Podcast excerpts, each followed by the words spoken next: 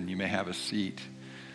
So, tomorrow is 2024, or as sometimes it's referred to, the year of our Lord 2024. The year of our Lord 2024. We base what year, our counting of years, going back to Jesus. And funny thing is, Jesus didn't, it wasn't like he was like, that's a goal of mine. In contrast to Roman empires, emperors before and after him, that was a goal of theirs. They did try to say, like, we're going we're gonna base the calendar on me. Jesus, he lived, you know, he was pretty much known in ministry for like three years to a very, very small region of the world. And yet, we're all going back to like every, every time we say, you know, what, what, we're figuring out what time it is, we're basing it off of him. Like he's the reference point for where we're at in history. It goes back to him. There also have been many attempts to change that. You know, like people who are adamantly like, we need to get religion out of things. There have been movements to change how we do the year just to, just because it kind of bothers that we're referencing him still. I mean, most famously, during the French Revolution, they wanted to start, you know, this is a new start. This is the age of reason. We're going to start the age of reason, but it just didn't last. But he somehow, it just because it's true, he's the reference point. And what I'd like to do for a few minutes today, before we go to uh, communion together, is just talk about something that I think would be a good reference point for us in the year ahead. You know, there was a time, and it makes sense, when people assumed that the sun revolved around the earth. Like the earth is the center of the universe and the sun revolves around it. And now we've discovered, no, actually, we revolve around the sun. Well, the same thing is kind of true about our lives with God. Like, just for the most part, we live as if everything, including God, just revolves around us. And we'll fit him into life as we can or call on him when we need him. But otherwise, it's just about us. When in reality, he's the one who holds all things together. It's in him that we live and move and have our being. Our life revolves around him. That's what it's supposed to do. That's how it works best. And ultimately, that's what's going to last. So here's the reference point. Um, well, let me just uh, let me just move into it, and I'll eventually share it more clearly. When people are joining the church or wanting to be baptized, uh, the question that has been used throughout uh, centuries in all continents, this is a question. It comes to who is your Savior and Lord? And then people answer Jesus Christ. Who is your Savior and Lord? Now, Savior and Lord are two ways of describing who Jesus is. He's our Savior and our Lord. There's lots of other ways in the Bible. I'm going to read a bunch of them later that talk about who Jesus is. He's our shepherd. He's the light. He is all the kinds of different things to us. But when it comes to, hey, you're going to say this in front of everybody, what we want you to make sure that you're saying and agreeing to is that He's your Savior and your Lord. These are two big things that Jesus the Messiah is your Savior and Lord. So I just, this may not be perfectly right because I just went through with a concordance and counted how many times is Jesus referred to as Savior in the New Testament. If these are the two biggies, how many times? So in the Gospels, that's the accounts of Jesus' life Matthew, Mark, Luke, and John, three times. In Acts, the history of the church that follows it, two times. In the epistles, the letters in the church, written to people or to churches that make up our, our New Testament Bible 17 times. Speaking of which, Elsa, I need my Bible eventually. Thank you. Yeah, you can go ahead and bring it on up. It'll be distracting because you're so cool, nobody will want to. I might as well stop talking. Yeah, all right. Thank you. All right.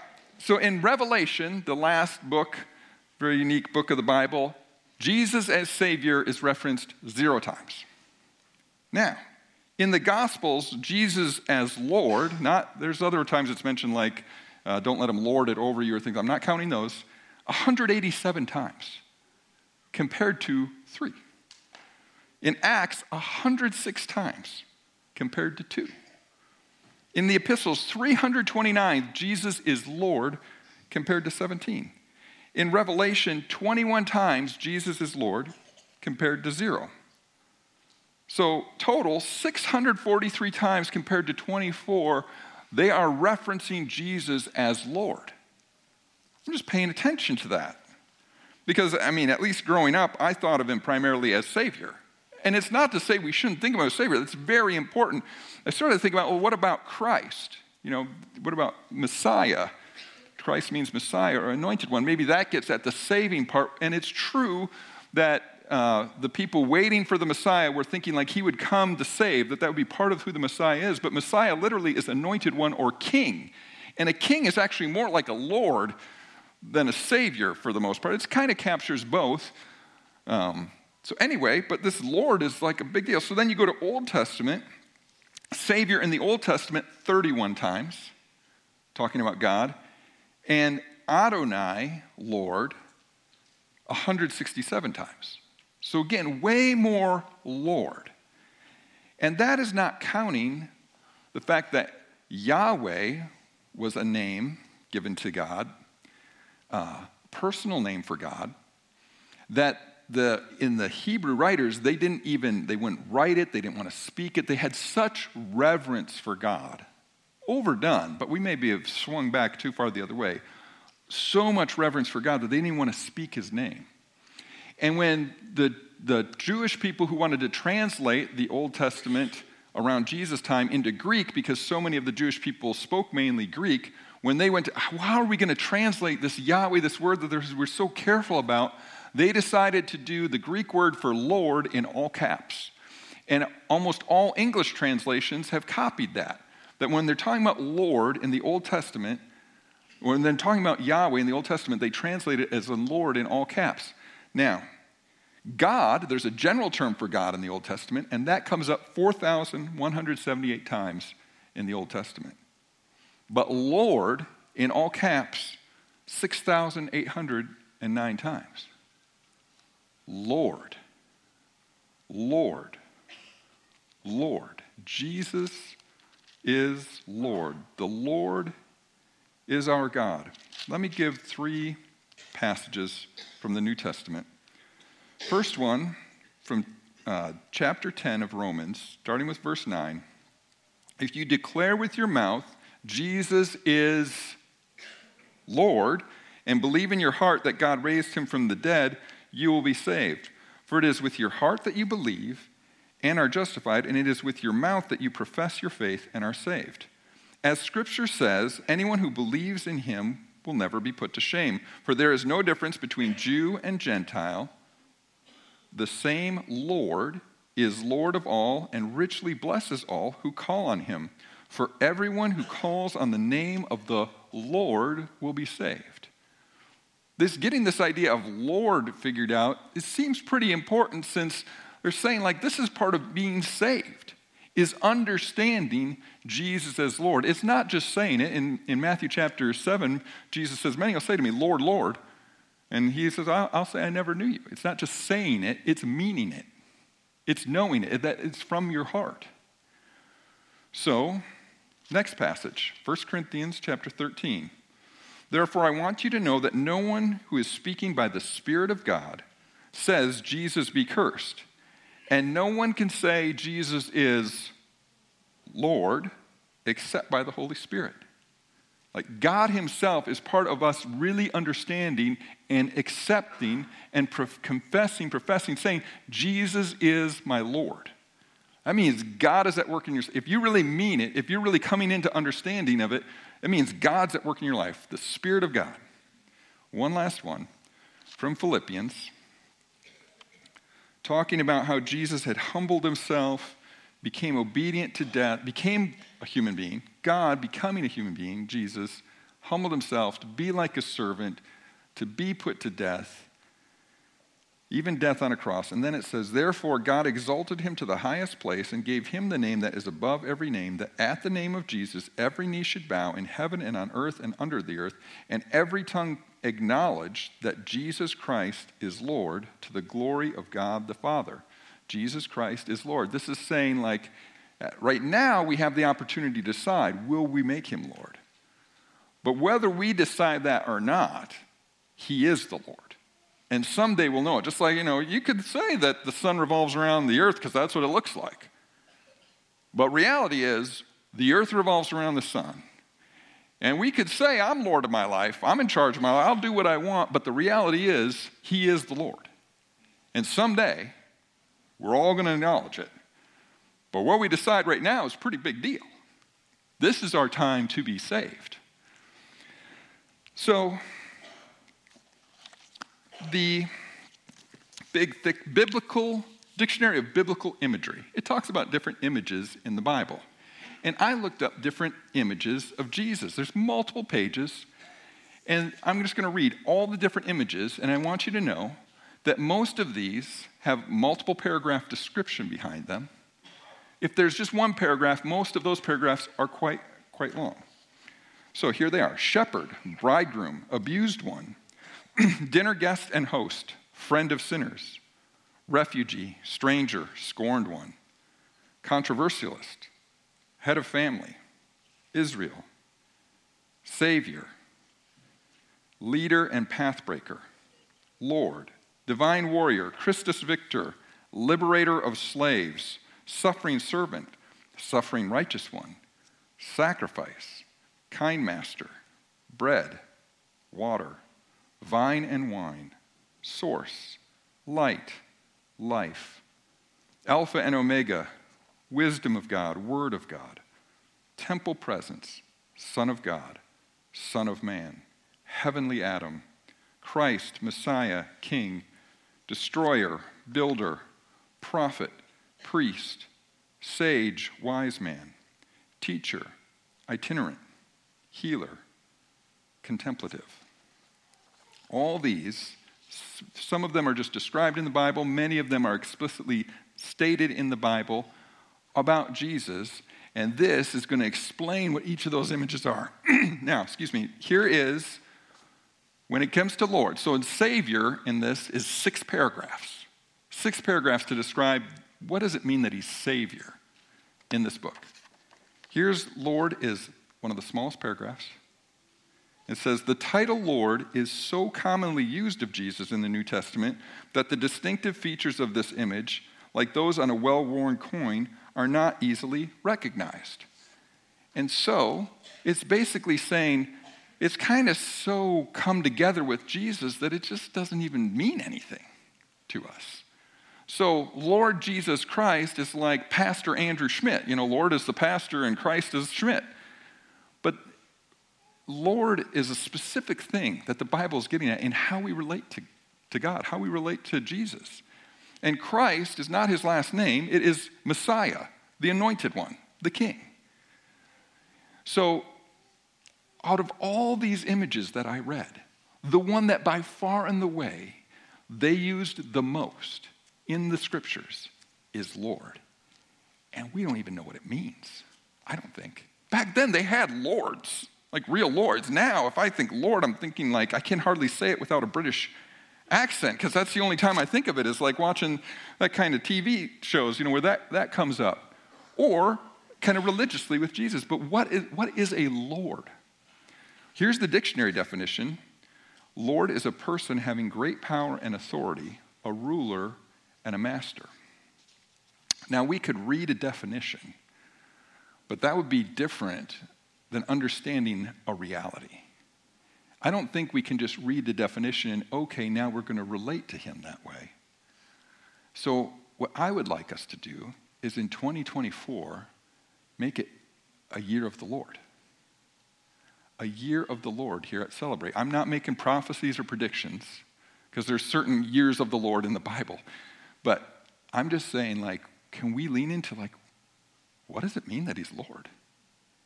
Because it seems really important. And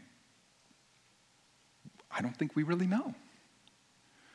So I don't know if we'll talk about all of these things, but I would imagine we'll do multiple sermons. Uh, you know, weeks talking about subjects like this the fear of the Lord, servants of the Lord, the word of the Lord, the day of the Lord, the Lord's day, the Lord's prayers, the Lord of the harvest, the Lord of the Sabbath, the Lord of the nations, the Lord of the angel armies, the Lord of compassion, the passion of the Lord. Just to, He is Lord. Whether we say it or not, He is Lord.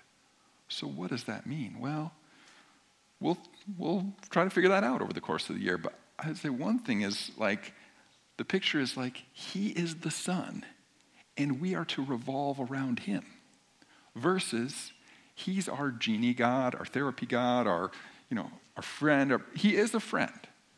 But, you know, the one time He says, you no longer call me, I no longer call you servants, I call you friends to those same people, if you watch how they wrote about him in the New Testament, they still called him Lord.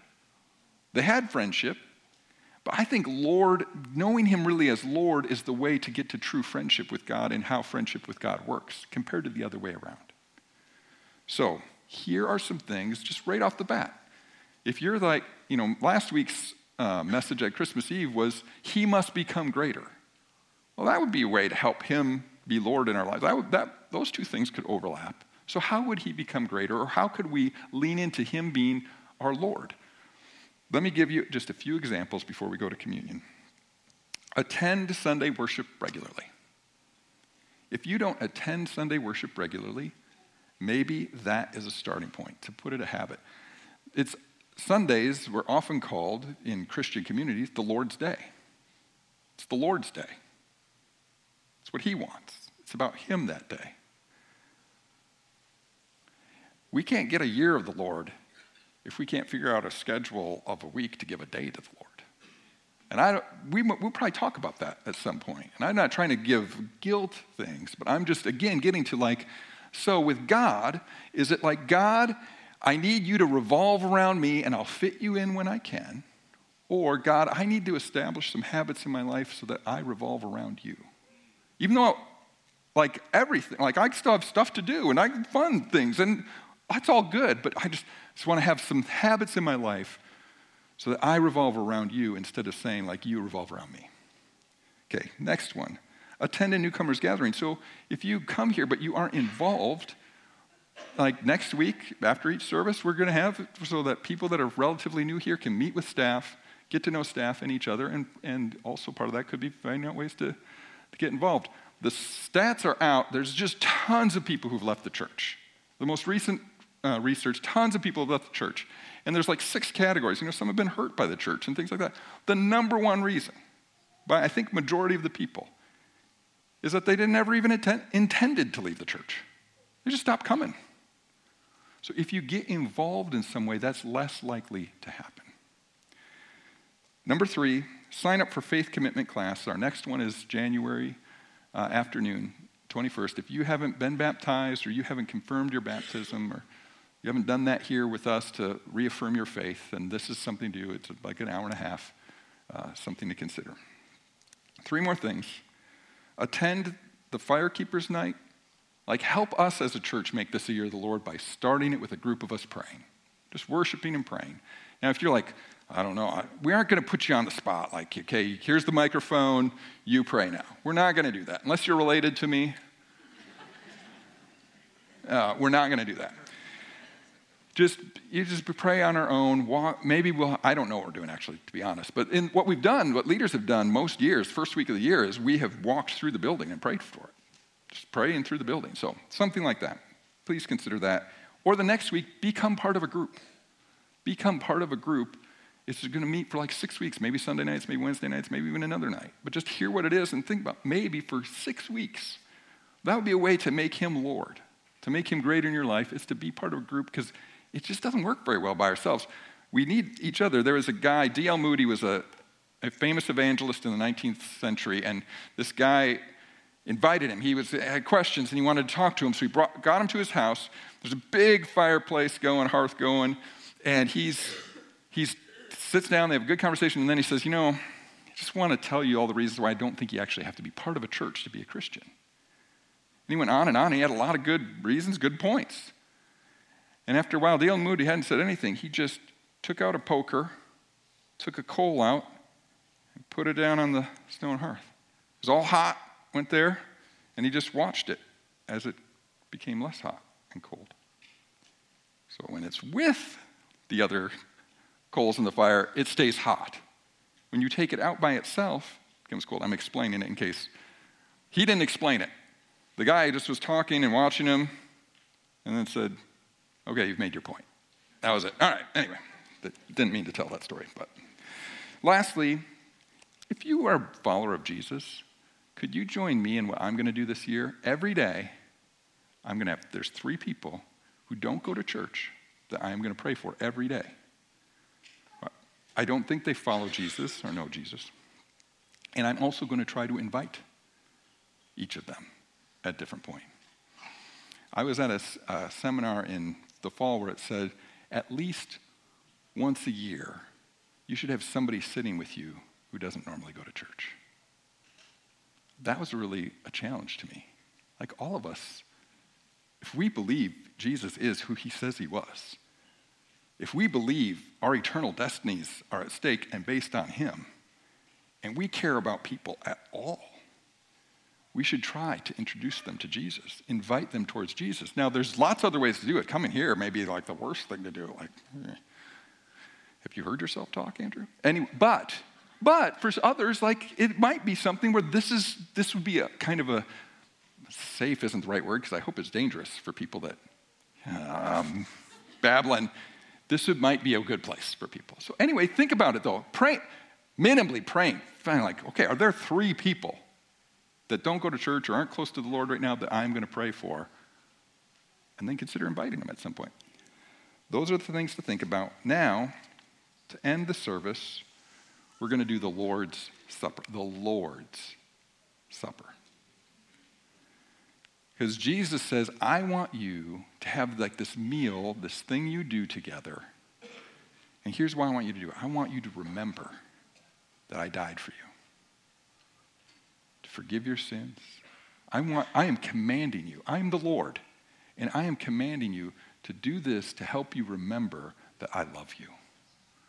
How much I love you. How much I want to be with you. That's why we're doing this. I want you to remember I didn't just come a long time ago. I'm with you now. My presence is with you now. I want to be with you now. This is a picture of me being as close to you as possible, like even inside of you, taking me even inside of you, alive, my spirit, because I'm with you now. And just a quick aside uh, somebody, the last time we did corporate community, told me they had been sick for weeks. They couldn't get over it. They were tired of it. They kind of cried out to the Lord the day before uh, the church, and then they came to church service, took communion when we did the communion like this, and were better that day. And they were texting, emailing me like the week later. That is my prayer. Is that every time we do this, someone experiences healing. Physical healing, emotionally, spiritually, but because that's what he did when he was here. Whenever he was around, people were healed. And I think there's something unique about doing this. Like, we should expect people will be healed. And finally, he commands us to do this to remember he's coming back. He goes to prepare a place for us to take us back to be with him with a feast. Not like this little thing here, like the greatest party of all time, to inaugurate the greatest way of living we could ever imagine into eternity. That's why he says to come here. So we're going to have four stations with our new ministering elders serving. We'll let the worship team go first, and they will go up and lead us in a couple songs as we're taking communion. If you want to come, if you believe in Jesus and want to come, you can come and take, take the elements when you're ready. So, the Lord Jesus, on the night he was betrayed, ooh, ah, I think this is the first time I've done this. All right. The Lord Jesus, on the night he was betrayed, took bread, broke it, when he had given thanks, he gave it to them and said, Take, eat, this is my body, broken for you. Do this in remembrance of me. In the same way, after supper, he took the cup, said, This cup is the new covenant, the new agreement in my blood, poured out for the forgiveness of your sins. Whenever you drink it, do it in remembrance of me. This is a table not of the church, but of the Lord. It is made ready for those who love him and those who want to love him more. So come, you who have much faith and you who have little, you who have been here often and you who have not been here long, you who have tried to follow and you who have failed, come, because it is the Lord who invites you. It is his will that those who want him should meet him here. The body of Christ broken for you, the blood of Christ shed for you. Ministering elders, you can come forward.